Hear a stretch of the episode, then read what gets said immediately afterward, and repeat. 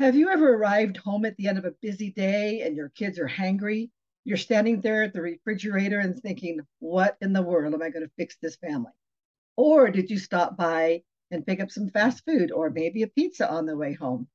Well, today we will talk about some great and nutritious meals you can fix for you and your family.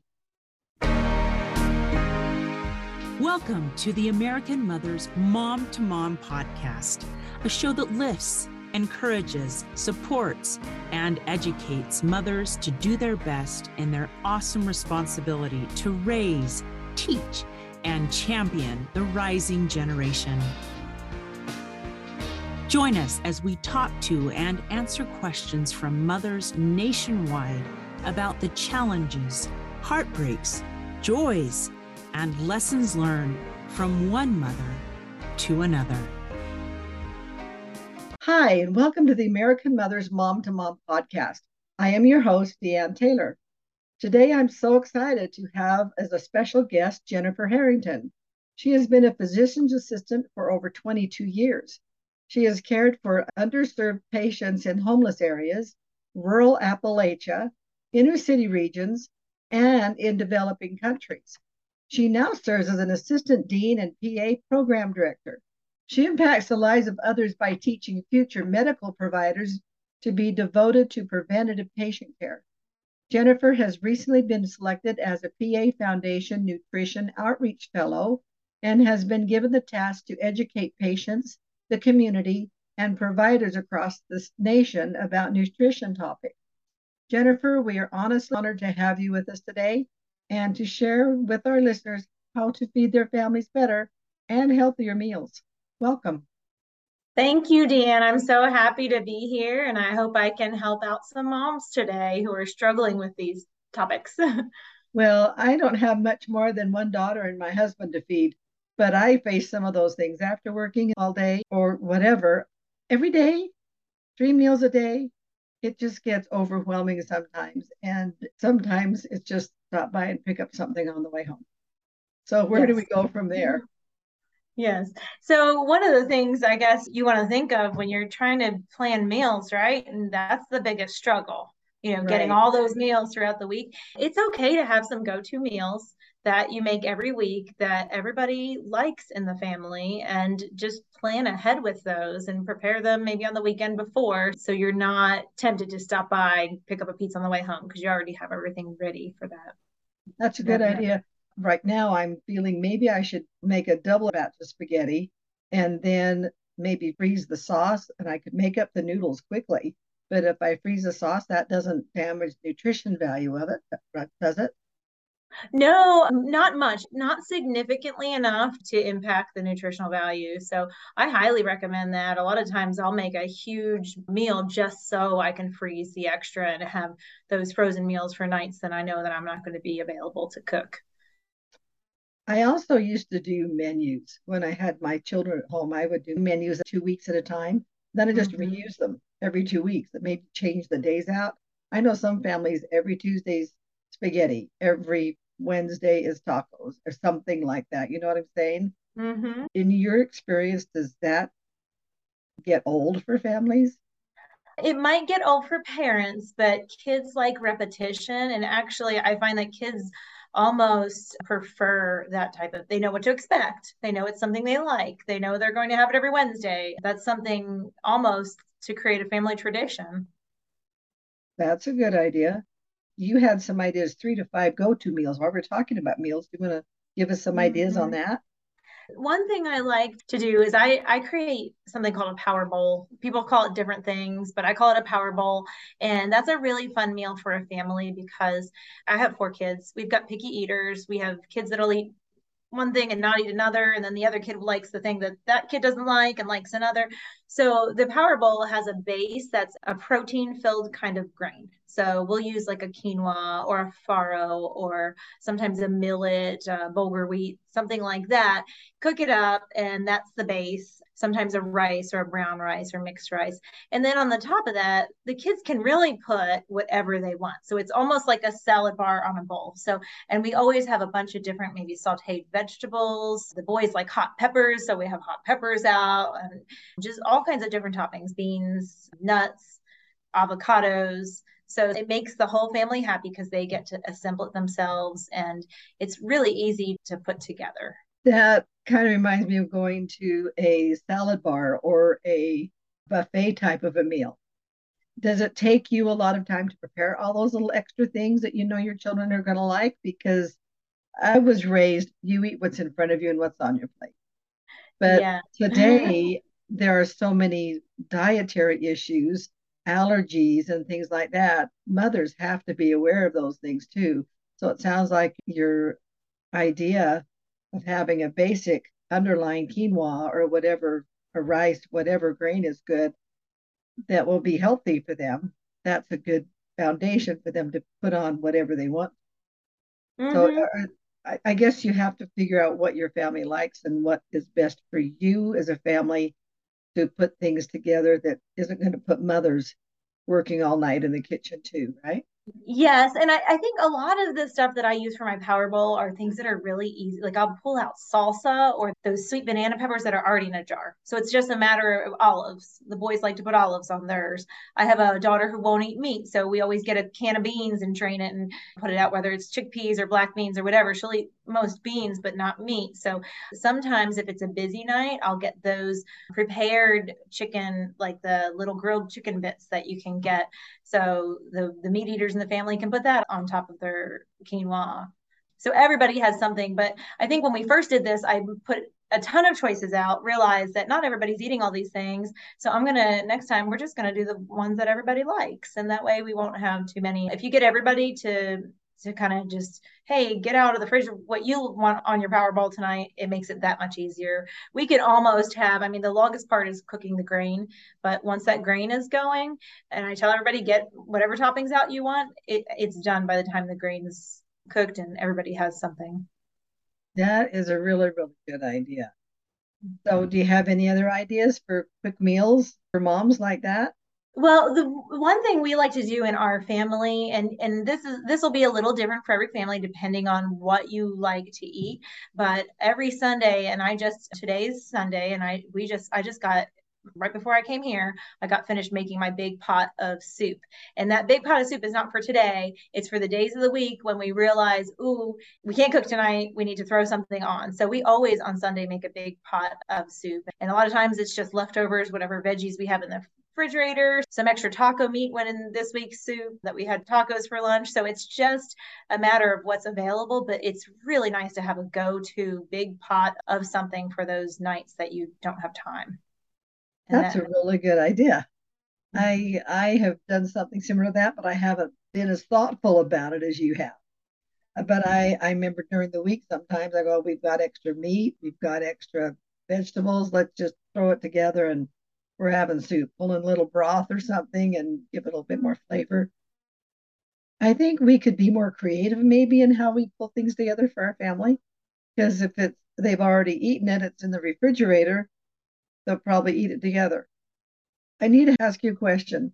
What is your opinion mothers should do for people who will not eat leftovers? I know there are some, especially some husbands, that will not eat leftovers. Do you have there, any idea how to handle that? So, um, my husband is one of those who does not like leftovers, but I think it's figuring out why they don't like them. He just doesn't like to repeat the same meal multiple days. But if I take that taco meat and put it in a soup and it's a whole different meal and we're adding different vegetables, he's fine with it. So, if they're fine with a leftover used as an uh, ingredient in the next day's meal, then that might be a good way to use those leftovers up. So, oh, that's a good idea the other tricky thing I'll do, don't tell my husband, but I'll freeze that meal because I know he doesn't want that same thing again. I'm gonna freeze it and I'll pull it out in a couple weeks and it's it's a new meal. He doesn't remember he had it a few weeks ago. well, that's good. It, either if it's frozen or fresh, it doesn't make any difference, right? Yeah. Yeah. so that kind of is a nod to what I asked earlier about baking enough or cooking enough for a multiple meal and then freezing them and pulling them out a week later or 10 days later or whatever. Mm-hmm. So I know when I was ready to have a baby, I would do meals ahead so my family wouldn't starve while I was gone, or my mother wouldn't have to feed all the kids and everybody all the time. Because yes, mothers coming in for taking care of a family while you're out having a baby, they're not used to doing that as much anymore. Jennifer, we need to take a quick break. We'll be back in just a minute. We appreciate our listeners and we encourage you to share this podcast with your friends.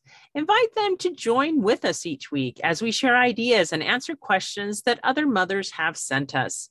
We appreciate you, our listeners. We depend on you to send us your thoughts, questions, and experiences so that we can share them with other mothers during the podcast. Please reach out to us on Facebook, Instagram, Twitter, or directly at podcast at americanmothers.org.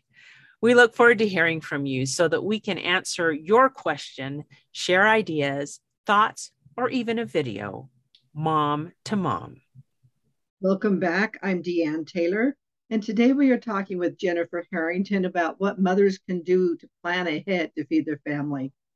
Jennifer, I know most mothers have a major dilemma with getting some of their children to eat.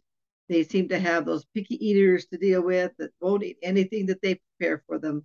Any ideas what we can do about these wonderful children? I've had picky eaters in my home, and it is very difficult. And sometimes it takes years for them to get over it. My one son, what finally broke him was he went to summer camp and he saw other kids eating foods that he wouldn't try at home. And he's like, "Oh, I guess they're okay because these kids are eating them." And he was he was broken of that. But until that happens, moms can do a lot of different things. One thing we have to remember is that if your child is on the growth chart and they're normal, they're probably getting enough nutrients. A lot of moms, as a as a clinician, I had a lot of moms come in, my my kid won't eat meat, or my kid won't eat this, or they won't eat that, and I'm very worried about them.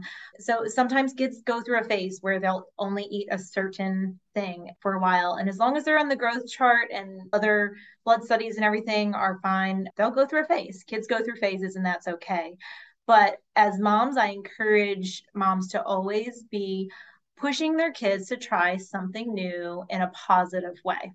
So remember that it takes 10 tries for the taste buds to be comfortable with a new food. So if you offer your child something maybe like, I don't know, sweet potatoes, and they haven't had sweet potatoes before, it's probably going to be about 10 times that they try them before their taste buds their will get used to the taste their um, their mouths will get used to the texture and be comfortable with that. So I would encourage moms to just say, hey, this is something we eat. Have one bite of it today, just one bite, and see how see how it feels today. When my kids were little, we used to tell them, when there was a meal that they didn't like you got to have one for your brain one for your heart and one for your stomach one bite for each. And and then they would tell us to, you know i would say does your brain like it this time? And they'd say no. Does your heart like it this time? No. Does your stomach like it? No. Well we'll try it again another time. Sometimes that's a good way to go. Sometimes kids are too stubborn even to do that. Right right. I had a mm-hmm. friend who i learned this from everybody whether you want it or not you take a no thank you bite Mm-hmm. If, if someone's taken time to fix it, you have a no thank you bite. I will taste it, but no thank you. I don't really want. That's And beautiful. My children were pretty acceptable of that, but I like your three bites: your mind, your your heart, and your stomach.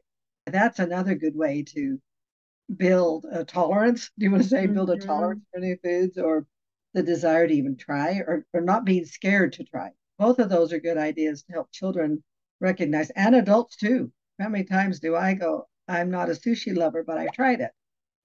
But okay, I'm not going to eat it anymore. Very important. The other thing parents can do is get the kids involved in shopping with them. So when my kids were younger, I would take them around the vegetable and fruit aisle and say, pick out something you want to try, and we're going to look it up. We're going to figure out how to cook it or prepare it.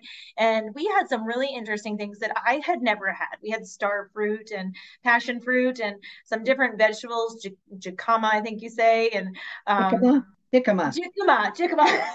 See, No, I don't even know how to say it, but it's a It's an H. Jicama. Jicama. It must be a um maybe like a South American type of I don't know. I'll have to look that up for you. But I'll tell you what. Let's look at the show notes. I'll put the, the description of that in the show notes. But Dad loved jicama.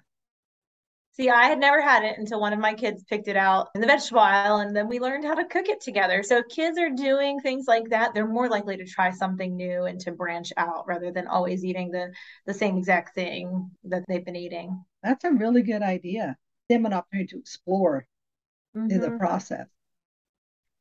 One right. thing that, that I find as a clinician that a lot of parents do is they let their kids drink their calories through the day and then they don't understand why the kids won't eat a meal at night with the family or try different foods but those little bellies are full of the calories from the juice which really aren't filled calories. You know they don't have the fiber and as many vitamins as a fruit or a meal would. So i really encourage parents to try to get their kids to drink more water because i find the kids who are drinking more water are more likely to try new foods. Well that's a really good idea. Thank you so much do you have any information you can share with us? We could put in the show notes where mothers might be able to go to find more information. I do because I'm part of the, the Nutritional Outreach Fellowship this year. There are some resources with that. They have a few videos. They have videos on diabetics, the videos on the My Plate method that are really easy, accessible, and I'll provide those links for you. And that way you can invite moms to look at those. Okay, I'll put those in the show notes. Thank you, Jennifer, for joining us today. We look forward to having you on again next week when we discuss more about feeding our families nutritiously. Yeah, have a great day. Thank you for having me. Calling all moms of fifth graders, friends of fifth graders, teachers who teach fifth graders, and any mom who is connected with her school in any way, the National fifth grade essay contest opens on August 15th of this year. In order to enter, go to AmericanMothers.org, click on what we do at the top, and then click on National Fifth Grade Essay Contest. All the material will pop up. It's very easy to fill out the entry form, upload your child's essay, and submit it. Again, the contest begins August 15th and closes on December 15th. Does everything at every meal need to be nutritious? How can I get my picky eater interested in eating other things? Jennifer Harrington will be back with us next week, and we will delve into these topics and more. Be sure to join us. See you then. At the end of each podcast, we have been sharing statements from our 2022 State Mothers of the Year. Each of the mothers were interviewed and asked questions about their mothering experience. We appreciate American Mother's second vice president, Sabrina Wisher DeWitt, for doing this and providing the videos for us to share with our listeners. We hope you can relate to and learn from these amazing mothers. My name is Antoinette Sands, and I am the Alabama Mother of the Year for 2022. so, what is something unique about life as a mom for you? What is something unique as a mom? Well, I would say I have children ranging from the age of seven all the way to almost 20. So I have this paradigm of one in college, high school, middle school, and elementary school. So I feel like the convergence of motherhood is hugely on my mind right now. But when it comes to unique, I would say there's something new all the time. If you're in a job situation, you learn your skill and you do it. But when you're a mom, you just learn, you just keep learning because the stage, just when you feel like you've got one stage down, you work on to the next stage. I think that's definitely the unique thing is that you're just, you're constantly in progress, constantly having to learn. So, what surprises you most about being a mom? What surprises me most about being a mom is how much of my heart how much of my heart, sorry, I'm going to cry, how much of my heart gets involved. You hear cliches, but until you're a mom, you don't realize how true they are. And the one about, you know, when you have children, your heart is carried around in someone else's skin. I think that the ability to have your heart and love someone or several people so much, but then also know that you don't have the ultimate control in the end, I think that was so surprising. I just didn't realize how much of me it would grow and how much of me, I guess I would say the love factor. I guess if you would imagine the Grinch just growing and growing and growing, you, you your heart grows in the process. So what is something you discovered about yourself through your motherhood journey? something I discovered about myself in my motherhood journey is that I knew a lot less than I thought. you know, it's so easy to say, I would do this or I would do that when you're not in the situation. But it, the game changes when you're actually in it. So I think perhaps part of that is also becoming much less judgmental and a lot more willing to learn and be teachable. Thanks so much for listening to today's show. If you like what you heard, subscribe so you can get your weekly dose of mom to mom encouragement. We understand that being a mother can be overwhelming, but we hope that you found something useful you can apply to your own life. We invite you to share this episode with a friend who might also enjoy the message. The mission of American Mothers is to support mothers, empowering them to positively impact their families and communities. We want each one of you to discover and share your innate, inherent, and natural abilities to bless your children and others. The primary purpose of this podcast is to educate and inform. The views, information, or opinions expressed during the American Mothers Mom to Mom podcast are solely those of the individuals involved and do not necessarily represent those of American Mothers Incorporated, its members, or employees. AMI is not responsible for, nor does it verify the accuracy of the information contained in the podcast, nor does the series constitute any professional advice or services. We look forward to visiting with you, one mom to another, next week. Until then, just do your best at mothering and remember you're not alone. You've got an army of mothers all around you cheering you on.